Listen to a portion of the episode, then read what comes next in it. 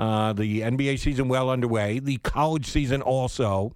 Uh, the conference of those two is the NBA draft. Each and every single year, the best of college step up and join the association the year after. One of the best at covering it, projecting it, predicting it is our next guest, Jonathan Givony from DraftExpress.com, owner, creator, chief cook, and bottle washer. Hops on with us here on CBS Sports Radio. Happy New Year, Jonathan. How you been, bud? Been great, Jody. How about yourself? I can't complain, and if I did, who the hell would listen? I sure as hell wouldn't complain after that game on Monday night. Are we going to see a basketball game like Kansas, Oklahoma at any other time in 2016, or were you already gotten the game of the year done and out of the way in the first 10 days of the, these, the year? I think we're going to have a lot more great basketball, you know, throughout the month of March. Just a really interesting season. There's no real clear cut favorite team. There's just quite a bit of parity. Uh, you know, there are nine to ten teams that look like championship contenders right now. I think it's going to be a really wacky tournament. There's some really strong mid majors that you know none of these high high major teams want to face. Uh, you know, in that first weekend. So I, I think it's going to be uh, a terrific uh, month of March. Understood, uh, and that's a good read on college basketball in general and team strength but you're a guy who zeroes in on individuality as much as anything else because of uh, your draftexpress.com and projecting who are the players who are going to be well liked by the NBA teams when the season's over and done with and the level they're going to step up to. Uh, ben Simmons from LSU has been everybody's consensus top player prior to the start of the season as just a freshman. He's lived up to his billing. He's had some amazing games so far this year.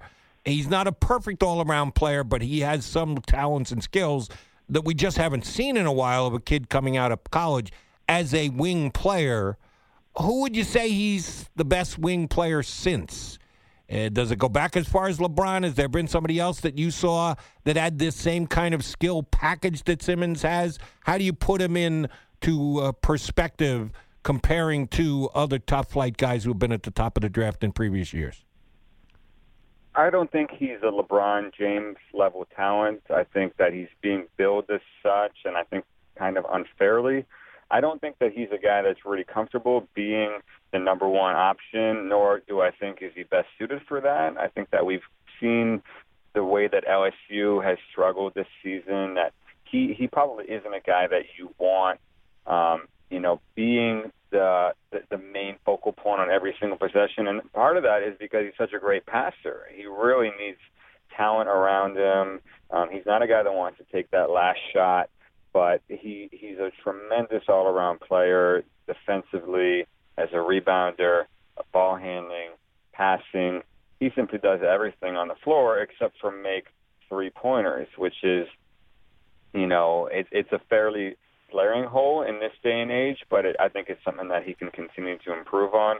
And if he plays kind of that point forward role that we've seen him play quite a bit at LSU, if he continues to do that in the NBA, I think it'll be easier for him to transition. Whereas if he's off the ball, it's going to be an issue. So um, he's a team. He's a guy that needs to have the right players around him. And interestingly, none of the worst teams in the NBA look like great fits for him right now. But that's you know sometimes just the way it goes, and he's probably going to have to grow into being that type of guy as his career evolves. And I think he's certainly talented enough to do it. How would you compare him to a guy who was the number one pick just two years ago, also a wing player? He is compared to uh, Wiggins. I don't think he's quite as freakishly athletic as Wiggins is, but I think he's a lot more mature and versatile of a player. I don't know if he has the same type of ceiling as as a Wiggins. I mean, he's been unbelievable in uh, you know his first um, season and a half in the NBA here. Uh, I think uh, he's projected as a better shooter. Um, you know, he Simmons is a unique guy because we don't really see that many players like him come around too often. He's six nine. He plays a lot of center for LSU, but he's just as comfortable running the point and he can guard, you know, three or four different positions. So he's a really, really unique talent, and um, it's hard to kind of put a label on him. And I think a lot of people have tried to do that. And I think we should just enjoy him because he's, you know, he's so much fun to watch. um, and he's, he's such a great passer. It's really, um, you know, just that game that against Kentucky, mm, that was that was awesome. You know, he wasn't really scoring that much, but he was doing so many other things. Um, he's really a fun guy. Jonathan Givony, owner, founder, DraftExpress.com, our guest here on CBS Sports Radio. Uh, Simmons, the consensus number one. Most others, and you have Brandon Ingram, the fellow freshman from Duke University, as number two. A similar build, except slighter than Ben Simmons. Both of them 6'9, 6'10, same area. Uh, but Ingram's got to be 20 to 25 pounds lighter than Simmons. He's rail thin at this time, but I remember Kevin Durant thinking the same thing about him when he was at Texas that he's going to need to put on a little bulk, and it hasn't slowed him down at all. What are the strengths of Ingram's game? Do you agree with me that uh, a little extra added muscle is going to be needed when he gets to the next level?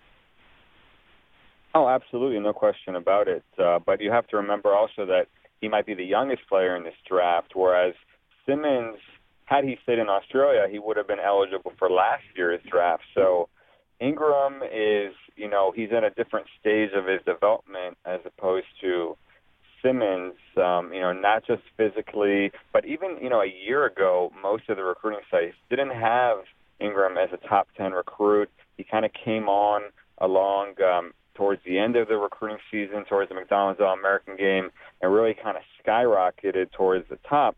And I think that we might see a similar level of progression for him as the college season moves on. He also got off to a bit of a shaky start, but he's been unbelievable these past 10 games or so.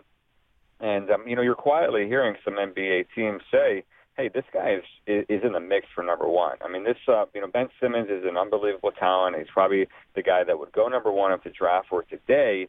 But we have to consider Ingram. He's definitely in the conversation because we just don't know what his ceiling is. I mean, everybody's looking for a 6'10 scoring machine, a guy that can just put the ball in the net from anywhere on the court. Um, you know, that has range out to the NBA three-point line, and also is a you know is a is an impressive ball handler and passer, and he's got a seven-four wingspan, so he's got great upside on defense too, which he's shown. So uh, you know, everybody says Simmons is consensus number one. I disagree with that. You know, partially because of the fact that um, I think it's just too early. I, I like letting things play out, and um, you know, I don't see Simmons as a LeBron level guy.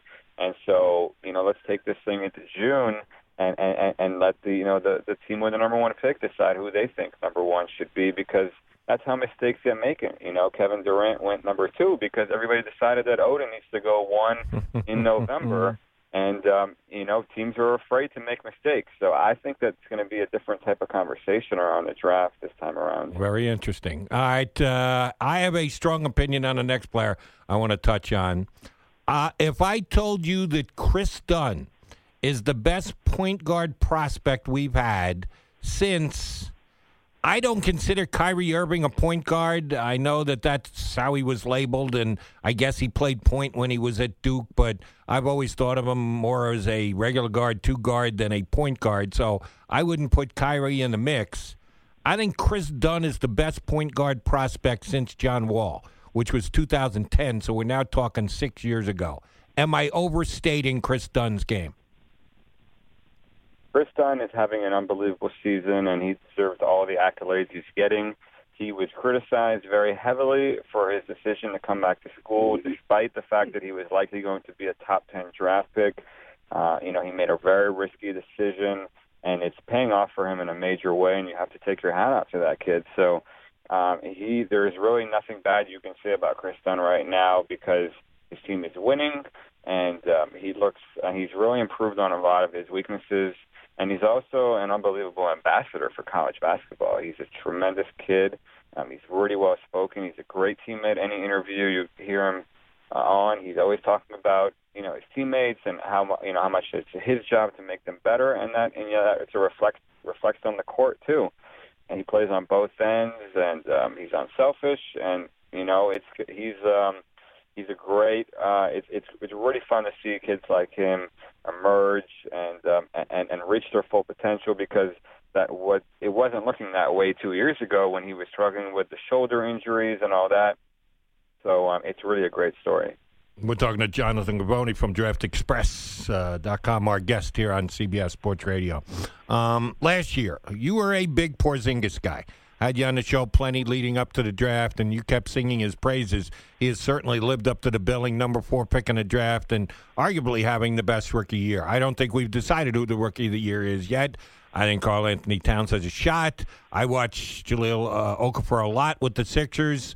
I said coming in, I thought he was the best player in the draft and had the best low post moves I'd seen since maybe Elijah Olajuwon coming into the NBA draft. And he's lived up to that expectations. He's buried on a god awful team, but he is doing exactly what I thought he would do. And Porzingis has made a huge difference with the Knicks and has already become uh, arguably their best player, at the very least their second best player behind Carmelo Anthony.